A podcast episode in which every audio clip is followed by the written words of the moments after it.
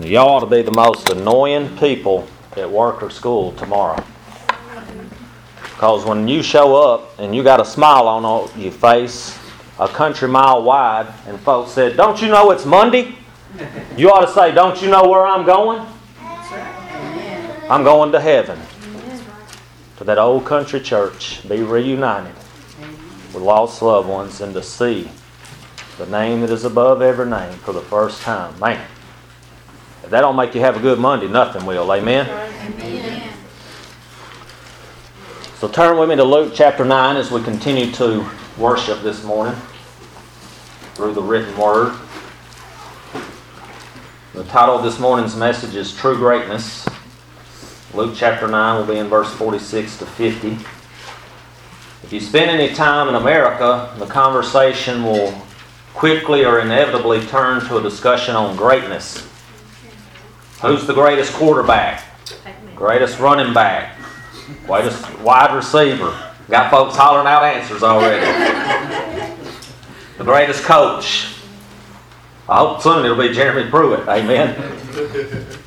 Not just football, greatest baseball, basketball player, boxer. Not just sports. Who's the greatest actor, actress, movie, author? president, general, inventor, on and on. We are so obsessed with greatness in America, we even have an acronym for it GOAT. Any of you know that? Greatest of all time. And you say, well, yeah, but that's Christian. You know, that's not Christians. They don't get in on that kind of action and those kind of discussions, right? Wrong. Post in Tipton County Buzz asking for recommendations on the church, and you'll see just how much people think church they go to is the greatest. Go to any Christian conference or convention, and private conversations will turn to who's the risers and fallers and the up and comers. Google greatest Christians of all time, GOAT, and you will get 59.3 million hits. Wow. Here's some of them most influential Christians of all time, the 10 most influential Christian leaders of all time, 40 greatest theologians throughout history, 10 most influential Christians of the 20th century, and that's page one. You say, well, those are secular sites, those aren't Christian sites. Christianity's five most important theologians, the Gospel Coalition, 10 great Christian biographies, albertmohler.com, 25 most influential preachers of our time, sermoncentral.com, and that's page one. So when Jesus comes to his disciples and asks, What were y'all discussing on the way? Does it come as any shocker to us, their response? Who is the goat? Who's the greatest of all time? What is shocking is Jesus' teaching that follows what constitutes true greatness. And their inappropriate attitude and actions then have much to teach us today because I believe that a lot of Christians and a lot of churches simply do not believe Jesus' words. And so, as we seek to understand true greatness as Jesus defined it, we're going to examine a debate, a demonstration, and a declaration. So, stand with me to honor the reading of God's Word, Luke chapter 9, verse 46 to 50. Luke writes, An argument arose among them as to which of them was the greatest.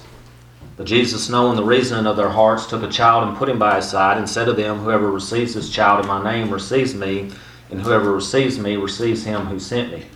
For he who is least among you all is the one who is great. John answered, Master, we saw someone casting out demons in your name, and we tried to stop him, because he does not follow with us. But Jesus said to him, Do not stop him for the one who is not against you is for you. The Word of God to the people God, preached in the power of the Spirit of God. Let's pray. Father, we thank you for this day. Thank you as we say that we can hold a copy of your Word in our hands. Thank you that we can gather together freely, Father, without the threat of violence or end of our life. We pray for the many brothers and sisters of ours across the world today who are experiencing persecution. We just pray for them to stay solid in their faith. Father, we thank you for Jesus. Oh, what a beautiful name that means everything to this old boy and to each and every one of us in here. Father, I pray as we preach your word today that I would decrease and you would increase through me and speak to your people.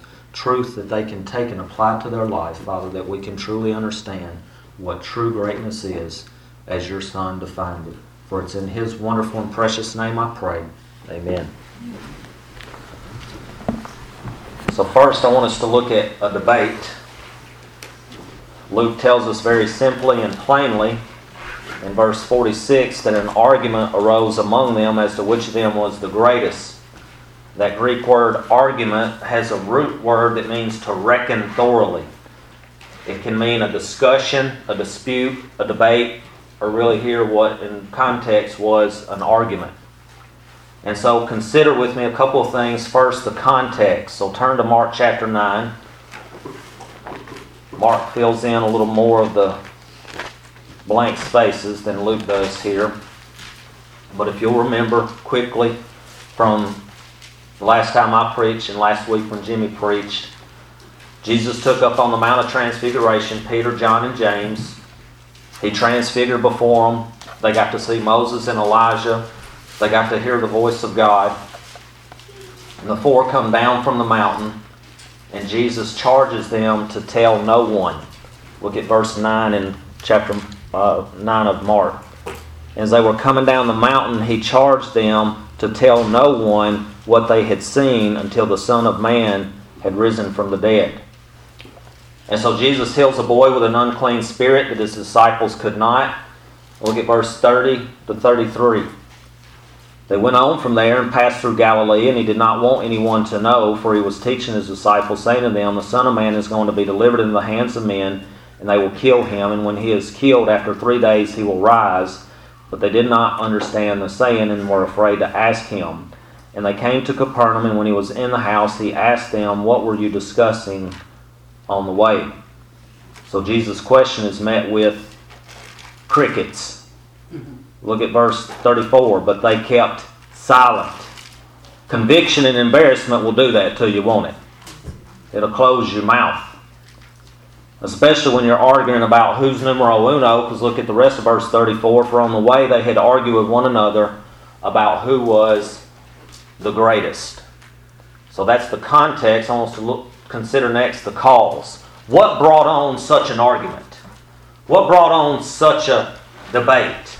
Well, we have to think of the context. Three are up on the mountain. They saw the Shekinah glory of Jesus. They saw Moses, who had been dead, for 1400 years. They saw Elijah who had been gone 900 years. They heard the voice of God. They're told in no uncertain terms to tell no one until Jesus had risen from the dead. So three on the mountain equals that there's what? Nine down in the valley. Right? And so look at what they were dealing with while uh, Peter, John, and James are up on the mountain. Verse 14 to 19. And when they came to the disciples, they saw a great crowd around them and scribes arguing with them. And immediately all the crowd, when they saw him, were greatly amazed and ran up to him and greeted him. And he asked them, What are you arguing about with them?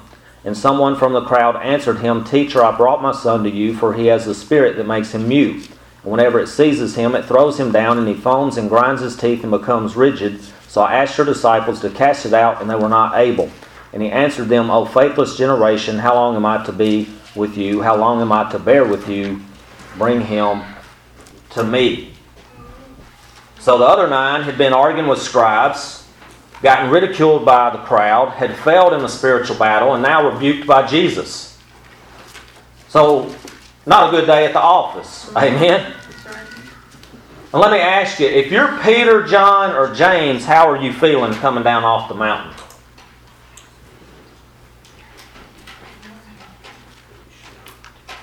Not rocket science. Scared.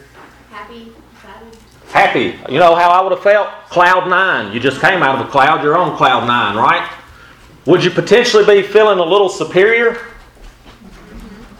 Don't put your Sunday church. Oh no, I wouldn't be doing that, Pastor. Let's be honest. Would you be feeling a little superior? Yes, you sure would. Now, let me ask you if you were one of the nine, how you would be feeling. Frustrated? Irritated. Irritated? Annoyed? Why did they get to go and I didn't get to go? Maybe inferior? Why didn't Jesus pick me? And so the nine then turn to the three and they say, Hey, what exactly happened up there? We saw this like brilliant light that looked like lightning. What in the world was going on while y'all were up there? And it's not just crickets, it's, well, we can't really tell y'all. Now your blood pressure, you would not want me as the doctor to check your blood pressure because it's probably about 200 over 100, right? Because now you really are probably annoyed. And so the flesh probably reared its ugly head. Imagine the conversation. This might be how it went. Here's Peter. Well, it's obvious I'm the leader. After all, it was me who first confessed Jesus as Messiah. And maybe Andrew said, Now you wait a hot minute there, brother. Who introduced who to Jesus? If it weren't for me, old boy, you'd still be out there on that boat catching fish. Maybe John and James said, Now y'all hold your fishes, boys, because we were among the first to follow him, and we've been with him longer than any of the rest of y'all. And you know, Judas has probably got to get on the in on the action, and he probably said, Well, what about me? Old money bags. And he probably took the bag of money and jingled it, and he said, Jesus trusts me to take care of the money. And on and on. And we say, now we don't act like that. We always holler at the disciples about how they carry on, and we don't ever really think about how we carry on, right? You know what I hear people, Christians say? Well, I know more scripture than such and such. Well, I shared the gospel five times this past week. How many times did you share it? Well, I have perfect attendance pin from my pastor. I'm there every time the door's open. Or you remember when we went to reality check and Tizzy's character, what did she say? Now, I'm the biggest giver in this church. Right? Does this not go on, brothers and sisters? And even pastors get in on the action. Well, I've got more members than y'all got down at that little crossway. And I hear y'all, you know, ain't got as many as you used to have. Well, my church is the biggest giving church in the association. We even give out plaques. The Southern Baptist gives out plaques for whoever is the biggest giver. And even speaking from personal experience, it's hard to get on there and see that two people downloaded your sermon over the last month. You'd like it to be about 50. Or we say, well, you know, we're Baptists and we're better than Methodists, and Church of Christ think they're better than everybody, right? If you can't laugh at that, come on. I was just kidding. I'll tell you a true life story. Vicky may remember it. Do you know that people at the church that we were at argued over who it was that put the vacation Bible school flyer on our doorstep? Because it was through that vacation Bible school flyer that we both came to know Jesus, and they were arguing about who was the greatest because they were the one that actually left it on there. Brothers and sisters, we do this all the time. We argue, we debate over who is the greatest. All right? And so let me tell you now, next, the Christ. The disciples then and us now have a bad case of comparisonitis. That's what we have. Nowhere in Scripture, and maybe you can correct me, but nowhere in Scripture do I know of are we commanded to compare ourselves to one another. Only to Christ. Paul said, You imitate me, but it's only as I imitate Christ in 1 Corinthians 11 1. Don't you imitate this old boy. You know, we have so many churches that they will follow a man and they ain't following the man. You don't follow Buffy Cook. You follow Jesus Christ. Buffy Cook's going to mess you up and lead you down into potentially a rut. Jesus Christ is never going to do that you're truly following Him. If the disciples would have just done that, they would have seen how far from the Spirit of Christ they were. Turn with me to James chapter 1. As you're turning there, I'm going to give you this. Think about it. What had Jesus just spoken of? He said, Hey guys, I'm going to go to Jerusalem and I'm going to be killed. I'm going to be crucified. They all knew what crucifixion was like. Any of you want to sign up for a voluntary crucifixion? I don't. He just said, I'm going to be killed and I'm going to be crucified. You know what they're doing? Well, I'm the greatest. Well, I introduced you to Jesus. Yeah, well, I have the money. That's the most absurd thing that they're arguing about who's the greatest when Jesus is saying, Guys, y'all love me and I'm going to die.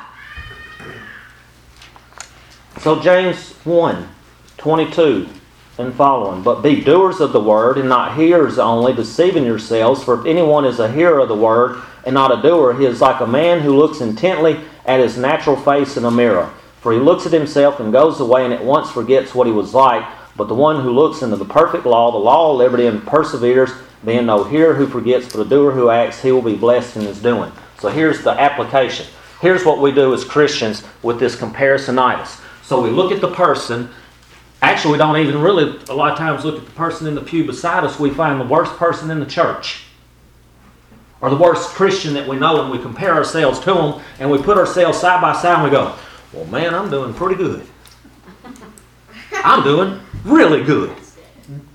But when I then, as a pastor and as a Christian, because first most, I'm a, a Christian, not a, just a pastor, right? As I then take the Word, the mirror, and I look into it and I go, whoa, Buffy Cook is a hot mess, let me tell you. Hair is out of place. I got a gray hair that's two foot long coming out my ear I didn't know that I got. I must not have brushed my teeth, you know, whatever. When we look at Christ and we see how far we have to go, then we say, I'm not so great. In fact, I got a lot of work that needs to be done. And this wasn't the last time the disciples would argue over it. There were at least three others. Do you know that at the Last Supper they argued about it? And that's potentially what prompted Jesus to wash their feet? I mean, can you imagine? He's literally hours from death and they're still arguing about who is the greatest. All right, so the cure. This sort of nonsense, this pride of prominence, belongs to the world, not to Christ's followers. Amen? The world is who argues over the most powerful, the richest, the most connected, numero uno. You know, who's God for? Is he for Democrats or for Republicans? Well, I think he's for Democrats, and I'm a Democrat, so I'm better than all my Christian friends I know that are Republicans, or vice versa. James 4 4 says that he who is a friend with the world is an enemy, enmity with God. This sort of attitude is a virus that's infected man since the Garden of Eden. It's a Kool Aid that threatens to poison us all. I'm going to read quickly for you from 1 Corinthians. You can note these. 1 Corinthians 1, I'll just read verse 10 to 17. I appeal to you, brothers, by the name of our Lord Jesus Christ, that all of you agree and there be no divisions among you, but that you be united in the same mind and the same judgment. For it has been reported to me by Chloe's people that there is quarreling among you, my brothers. What I mean is that each of one of you says, I follow Paul, or I follow Apollos, or I follow Cephas, or I follow Christ. Is Christ divided? Was Paul crucified for you, or were you baptized in the name of Paul? And so we should seek to be excellent, right? God gave us a desire for excellence. I think it's very interesting that Jesus doesn't rebuke the disciples and say, Now don't be great. How dare you want to be great? What he says is, Don't run around trying to say, I am the greatest. Be excellent, yes. But the way that that comes is through humility and service, as we're about to see. One pastor said this he said, We're not a church filled with masters, we're a church filled with equals. When this life is over and we stand before the Lord, all of our petty, silly striving to be first will be seen to be as childish as it is. And that is true, brothers and sisters? Which leads us to our next point, which is a demonstration. Look at verse 47 and 48. Verse 47 But Jesus, knowing the reason of their hearts, took a child and put him by his side. And brothers and sisters, we dare not miss if we're nothing more than a point of application. Verse 47 But Jesus, knowing the reason of their hearts. That means to mentally see. Who is Jesus? God. As God, then he does what? Sees all and knows all. 1 Kings 8:39, he knows the heart of men. You and I can fake it. We can fool others. You can potentially fool people in this church, in your own household, even ourselves, but Jesus knows your heart. He knows if you are truly saved or not. And you do too. He knows every sin, every motive. So, from a negative standpoint, let me tell you this there is no such thing as hidden sin. No. And it will eventually come to light. And it might bite you on the backside. Amen?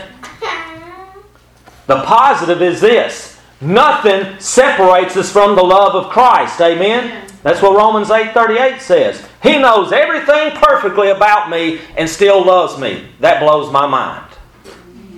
And praise God he does. All right, so let's look at the object lesson. So he takes a child and puts him by his side and says to them, Whoever receives this child in my name receives me. Whoever receives me receives him who sent me. For he who is least among you all is the one who is great. Jesus' object lesson, his original PowerPoint, is the child.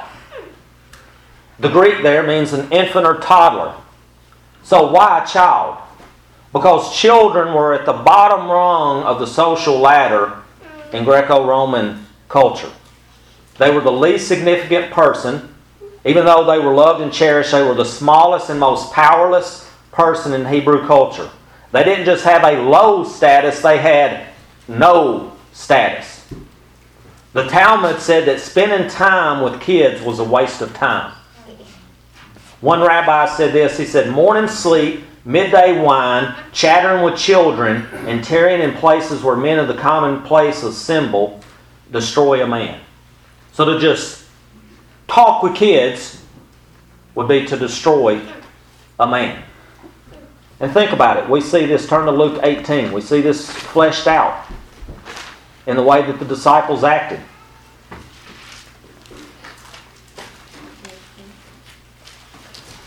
Luke 18 15.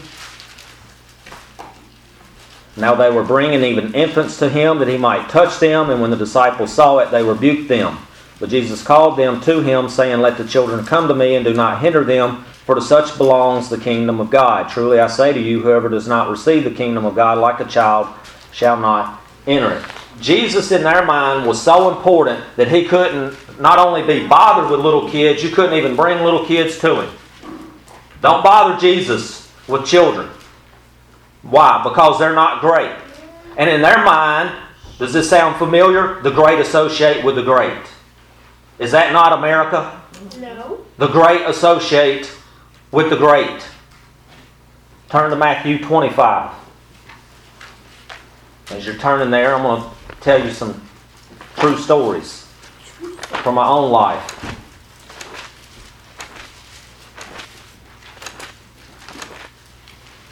But another church had people when we had a fall festival, and the horror of it that black children showed up to the fall festival.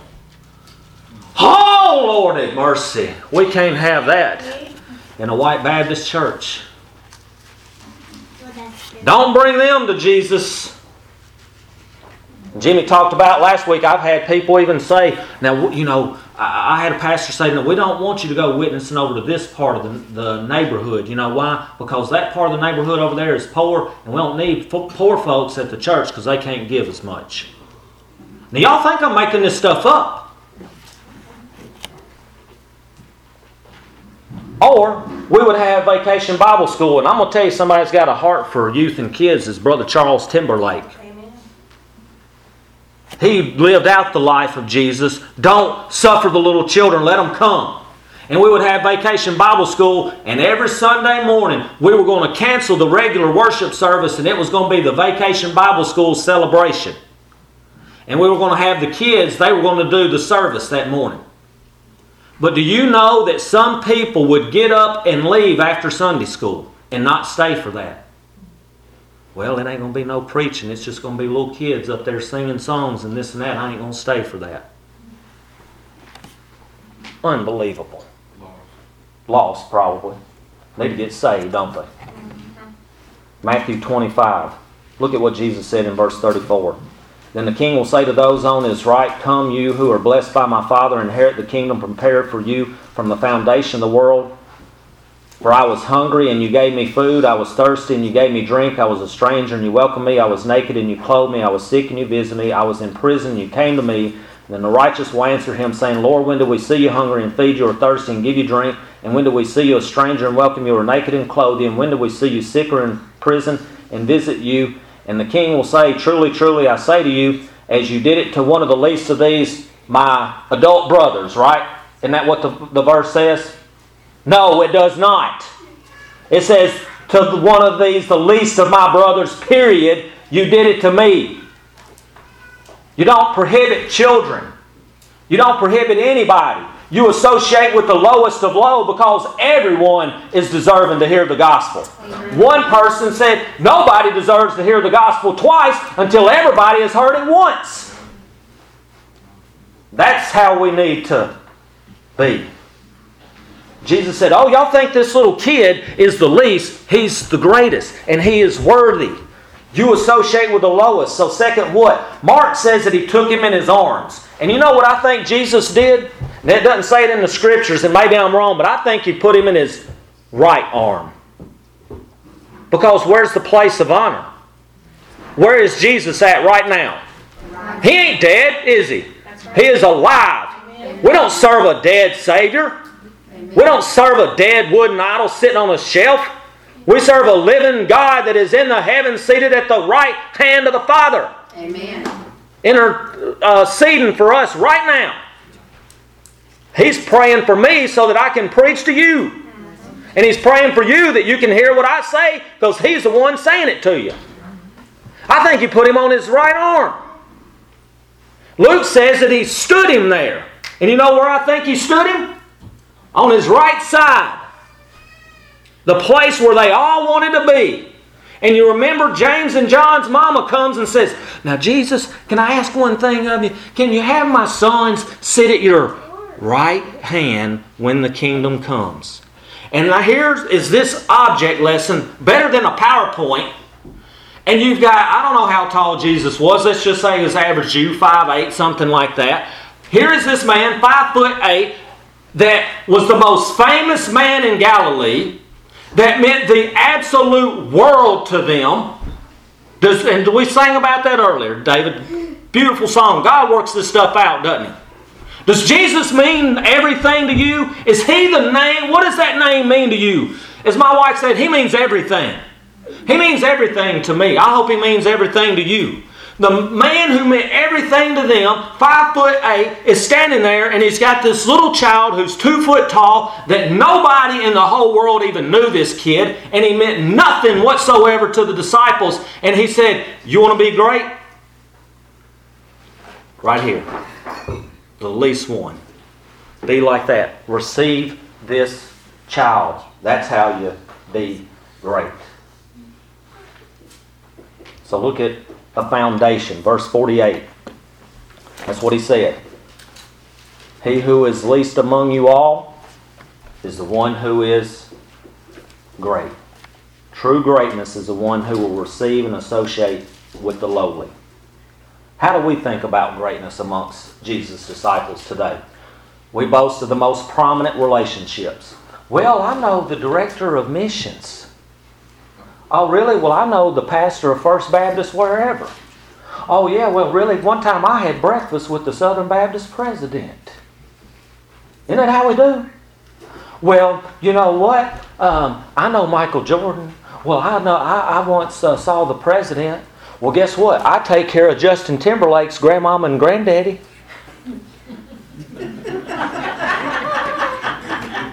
and you know what that means? Squat. I've told him before that if I ever did get to meet Justin, I wouldn't want his autograph. I'm going to go up to him and I'm going to share the gospel.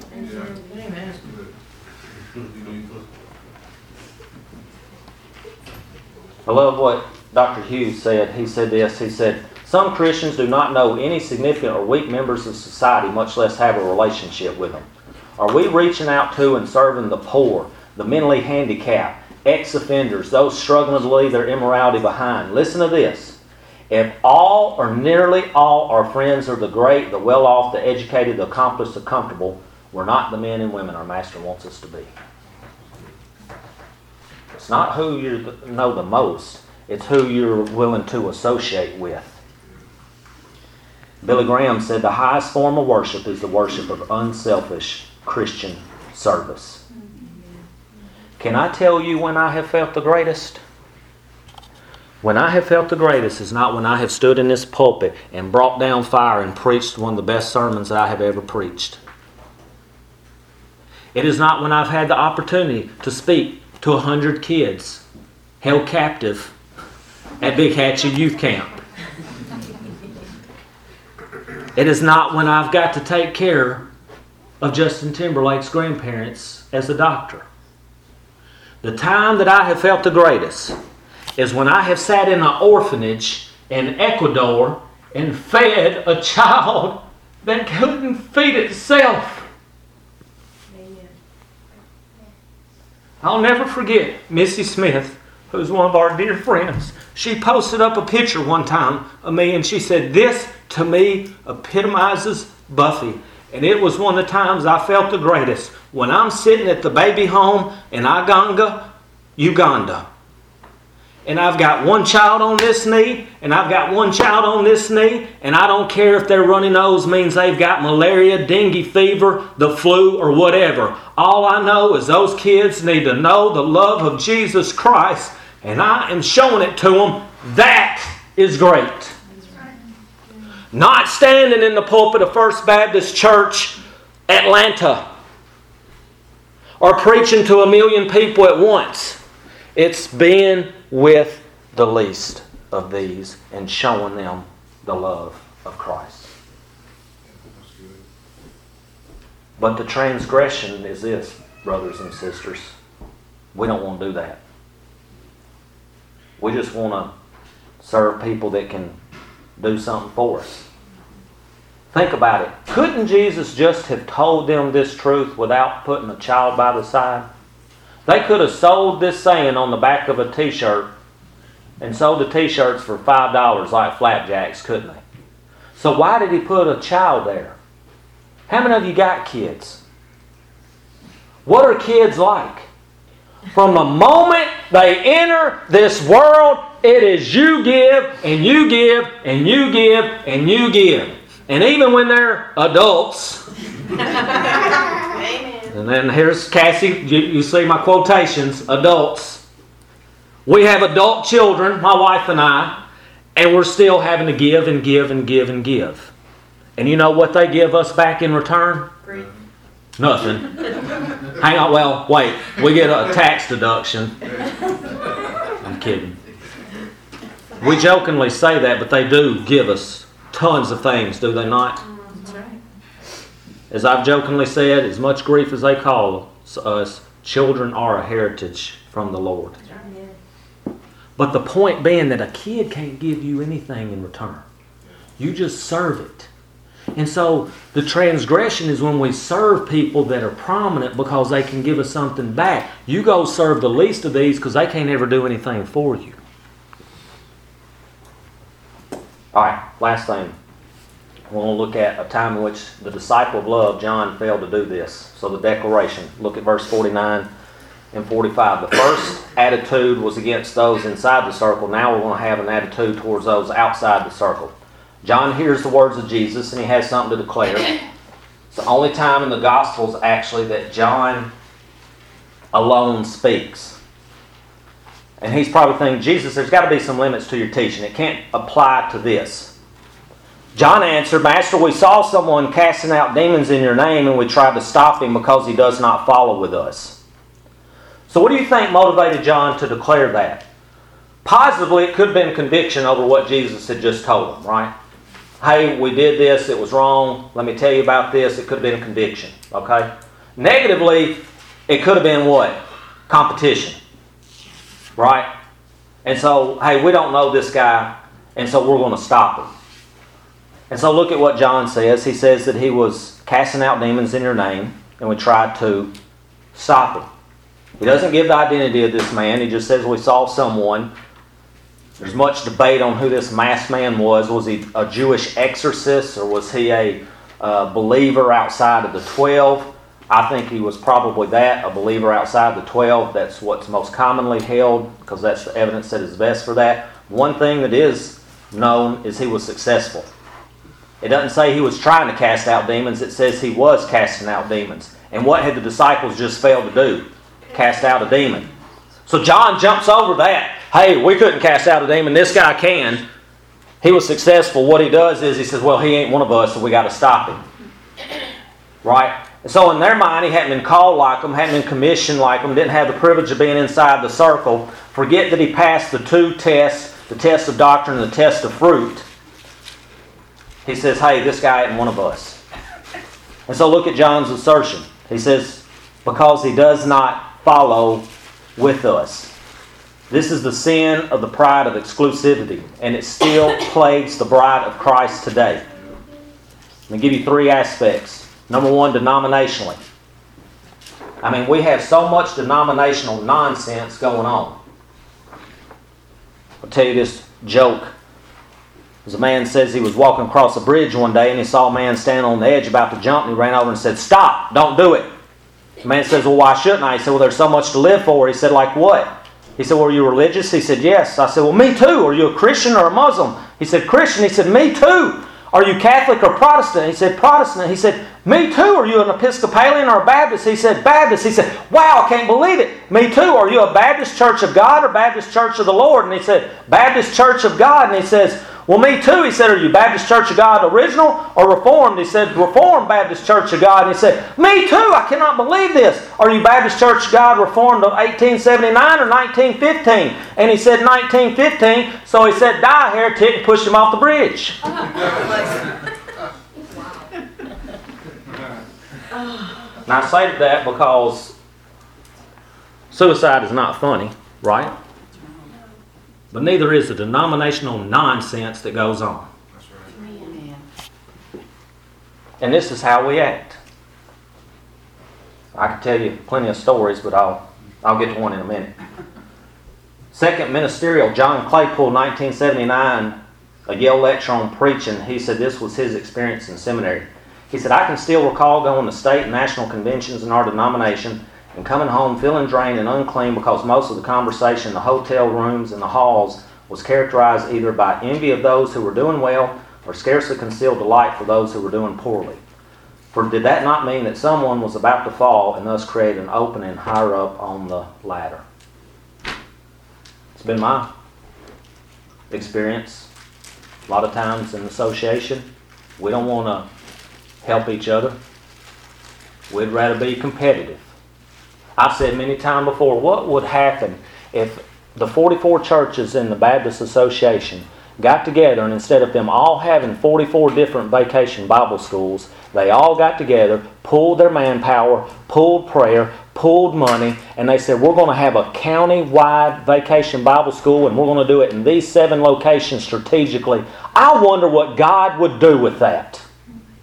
But we cannot do that because we cannot even get along to cooperate for the Jesus who died for us because we got to compete. And it even goes on congregationally.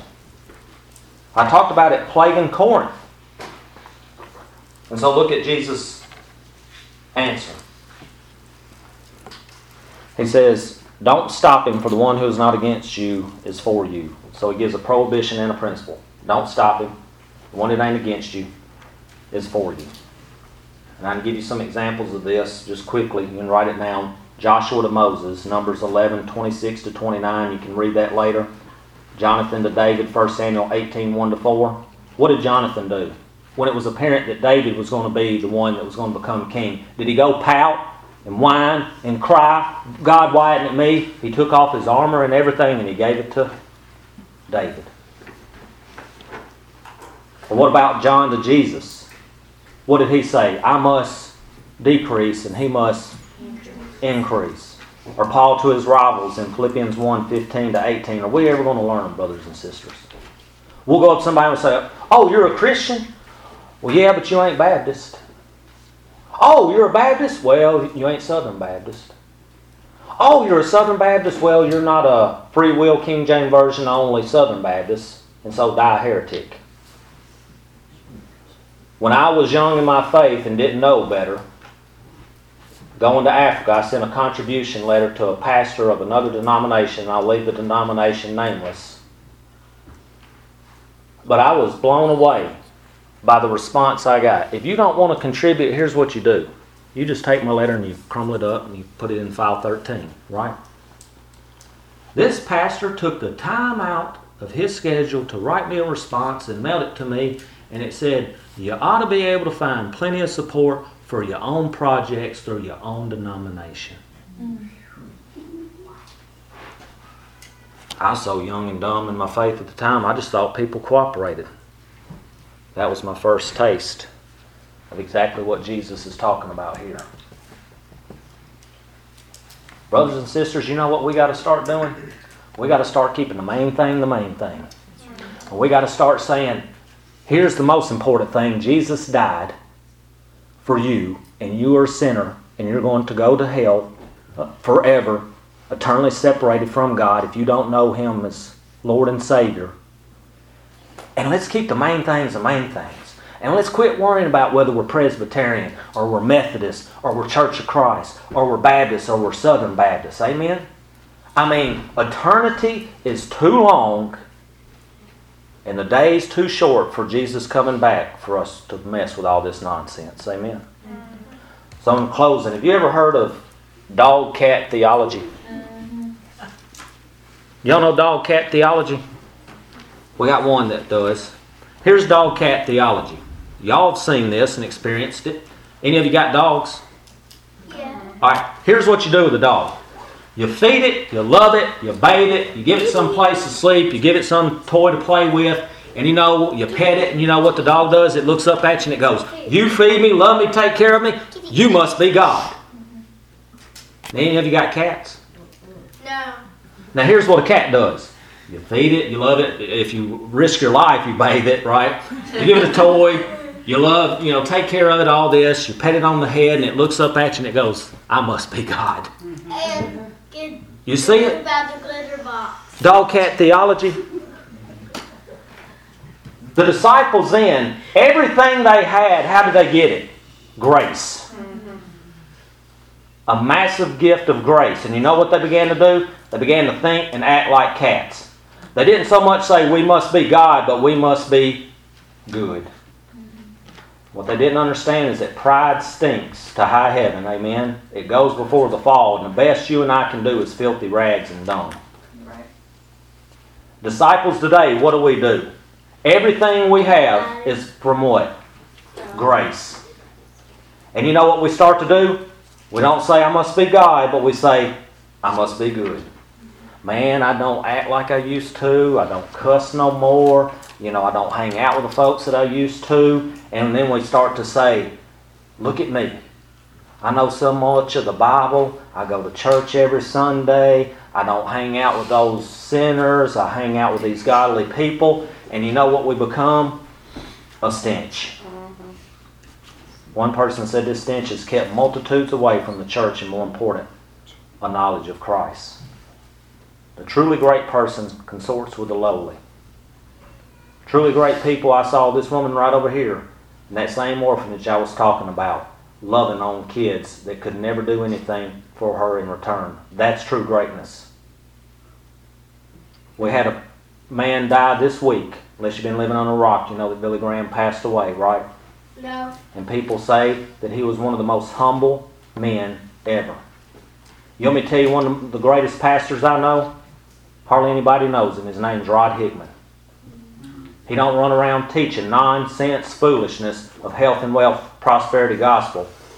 And he's fighting Satan with a congregation of 12. The truly great rejoice in the elevation of others. Any of you even know who Edward Kimball is? Catboy. He was a Sunday school teacher that was responsible for D.L. Moody coming to Christ. Do you think he was worried about everybody knowing his name? And so, is that true of you? Is it true of me? Is it true of us? We're truly great according to the life and teachings of Christ. Let's pray. Father, we thank you for this day. thank you for your many blessings. Just pray as we come to this time of invitation that you would bless it. Father, I pray that if there's anyone here today that needs to make any decision, whatever it may be, Father, be it believers' baptism, Father, be it church membership, Father, be it coming to Jesus to know Him as Lord and Savior. Father, that they can be forgiven of their sins, and Father, have the assurance that one day, even though they die, they will live, and Christ will raise them to eternal life. Father, I pray that you would bless this time of invitation now, for it's in Jesus' wonderful and precious name we pray. Amen. And so let me ask you quickly how many of you want to be great? I didn't say the greatest. How many of you want to be great for the Lord? You know where that starts? You first must be saved. Think about Billy Graham. What has been said of him this week? He was America's pastor. He pastored to so many of our presidents. He led so many people to Christ. But I guarantee you, if he was here today and he was able to speak to you, as we talked about yesterday in our little men's group, you know what I think he would say was the greatest honor that could be bestowed on any man, woman, or child? Salvation. To simply be saved. He said this He said, I ain't going to heaven because I've preached to great crowds or read the Bible many times. I'm going to heaven just like the thief on the cross He said in that last moment, Lord, remember me. Jesus said in Matthew 11, Truly I say to you, among those born of women, there has arisen no one greater than John the Baptist, yet the one who is least in the kingdom of heaven is greater than he. Do you know Christ today? If you want to truly be great and you don't know Christ, the first step is to believe in what Christ did on the cross is sufficient to pay for your sins. That He didn't just stay dead, that He's alive today, and He gives you the assurance that He will come back and take you to eternal life. That means repent of your sins, turn from those, start to live for the Lord, receive Him as Lord and Savior, for today is the day of salvation as we stand and sing. Come and listen to the Lord this morning. Page 318.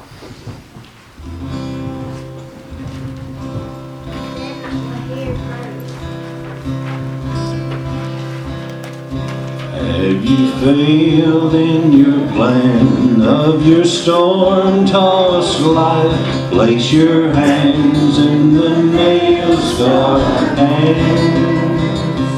Are you weary and worn from its toil and strife? Place your hand in the nail-scarred hand.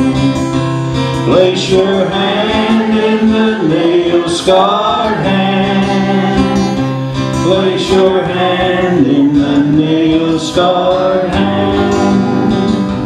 He will keep to the end. He's your dearest friend. Place your hand in the nail-scarred hand.